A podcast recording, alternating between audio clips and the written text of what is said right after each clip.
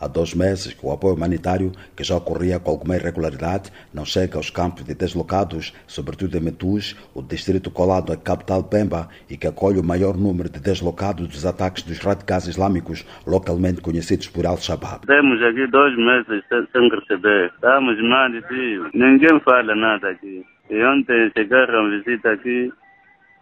Não falaram nada aqui. Lamentou Vânio Salimo, um deslocado em Metus, descrevendo uma preocupação generalizada de uma população que não sabe o que é uma refeição há vários dias. Até está quase para morrer uma pessoa. Diz, referindo-se a uma situação da casa vizinha. As autoridades e as organizações humanitárias, prosseguiu a nossa fonte, ainda não esclareceram o atraso da distribuição alimentar, apesar de sucessivas visitas das organizações humanitárias, supostamente para fazer um novo levantamento da população em campos de abrigo. Ah, ainda tem questões de fome. Ontem vi aqui uns dois carros desses brancos aí, vinham fazer inscrições de novo, né? Ah, agora não sei qual é a intenção que eles têm que fazer. Diz a Voz da América, Esmela Bubacar, outro deslocado em Nangade, adiantando que os deslocados por vezes recebem pratos de comida dos moradores locais. Um outro deslocado, que se encontra na capital Pemba, que igualmente descreveu o desespero de muitos que estão a passar muita fome, assegurou que nesta quarta-feira o Programa Alimentar Mundial retomaria a distribuição de cestas básicas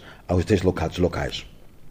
É verdade, depois não na minha, eu paro Metade coca kwanza mbikamba waje masamba babu tempo nozizi na awatindaki nesnozo zapa babu. Várias fontes locais disseram à Voz da América que nas últimas semanas têm sido reportados vários casos de desmaios de pessoas devido à fome, sobretudo em idosos e crianças, a faixa etária tida com maior taxa de subnutrição entre os deslocados. O governador de Cabo Delgado, Falista Wabo, numa entrevista recente, reconheceu as dificuldades na disponibilização de cestas básicas suficientes para os deslocados em Cabo Delgado e apelou na ocasião uma veia solidária da população local e do resto do país e do mundo. Em julho, o bispo de Pemba, António Juliá Sandramo, fez um apelo à consciência na gestão de ajudas de emergência que não chegavam aos necessitados e à concentração de meios financeiros para servir às estruturas administrativas das organizações envolvidas na assistência humanitária.